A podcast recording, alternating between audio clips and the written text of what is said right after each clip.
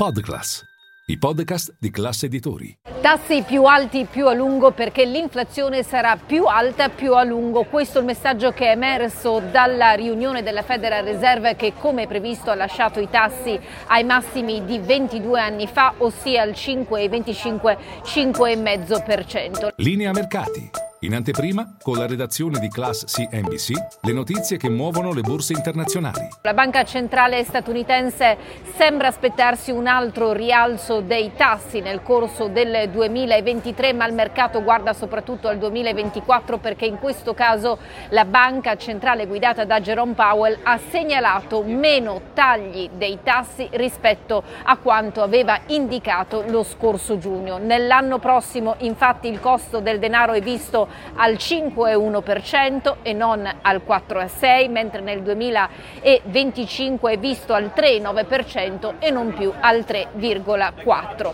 La buona notizia, se vogliamo trovarne una, è che eh, se la Federal Reserve conta di continuare ad essere stringente è forse anche merito del fatto che l'economia tiene più del previsto. Infatti la Fed ha raddoppiato praticamente le previsioni di espansione del PIL americano nel corso eh, di quest'anno. Il PIL è visto crescere eh, del 2,1% e non più dell'1%. Quindi esclusa una recessione, esclusa una recessione anche per il 2024, mentre tutto sommato il mercato del lavoro tiene perché eh, la Fed ha migliorato pure le previsioni sul tasso di disoccupazione, visto al massimo arrivare al 4,1% nel 2024 e nel 2025. Il mercato digerisce queste indicazioni, molto dipendentemente dipenderà anche dagli, dai tanti fattori che potrebbero cambiare il quadro, a cominciare dall'apprezzamento del petrolio. Powell su questo ha spiegato che eh, se i prezzi del barile salgono potrebbero sì creare delle pressioni inflative, ma allo stesso tempo potrebbero scoraggiare i consumatori e di conseguenza portarli